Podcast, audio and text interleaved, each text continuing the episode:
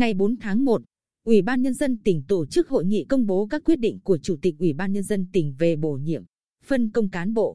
Dự hội nghị có Chủ tịch Ủy ban Nhân dân tỉnh Nguyễn Phi Long,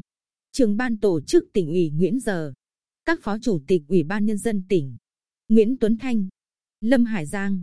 Nguyễn Tử Công Hoàng, cùng tập thể lãnh đạo các cơ quan và đơn vị có liên quan. Tại hội nghị,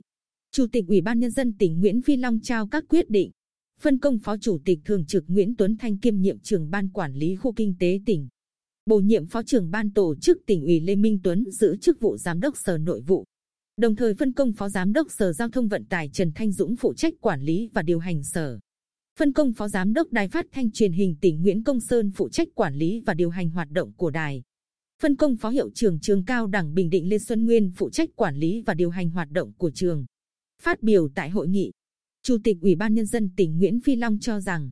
việc bổ nhiệm phân công chức vụ lãnh đạo ghi nhận sự cố gắng nỗ lực của từng cá nhân trong tập thể, nhưng cũng là áp lực cho mỗi đồng chí, nhất là người đứng đầu cơ quan đơn vị. Do đó, từng đồng chí phải nỗ lực đổi mới tư duy, phương pháp điều hành trong quá trình công tác để đáp ứng yêu cầu nhiệm vụ trong tình hình mới. Chủ tịch Ủy ban Nhân dân tỉnh nhấn mạnh, tôi rất tin tưởng rằng các đồng chí cùng đồng tâm, đồng lòng, đoàn kết, nâng cao tinh thần trách nhiệm, cùng tập thể lãnh đạo Ủy ban Nhân dân tỉnh hoàn thành xuất sắc nhiệm vụ trong năm 2021 và những năm tiếp theo. Cùng ngày, Ban tổ chức tỉnh ủy tổ chức hội nghị công bố quyết định của Ban thường vụ tỉnh ủy về công tác cán bộ. Tại hội nghị, Trường ban tổ chức tỉnh ủy Nguyễn Giờ công bố và trao quyết định của Ban thường vụ tỉnh ủy điều động giám đốc đài phát thanh truyền hình tỉnh Phạm Vĩnh Thái đến nhận công tác tại Ban tổ chức tỉnh ủy và bổ nhiệm giữ chức phó trưởng.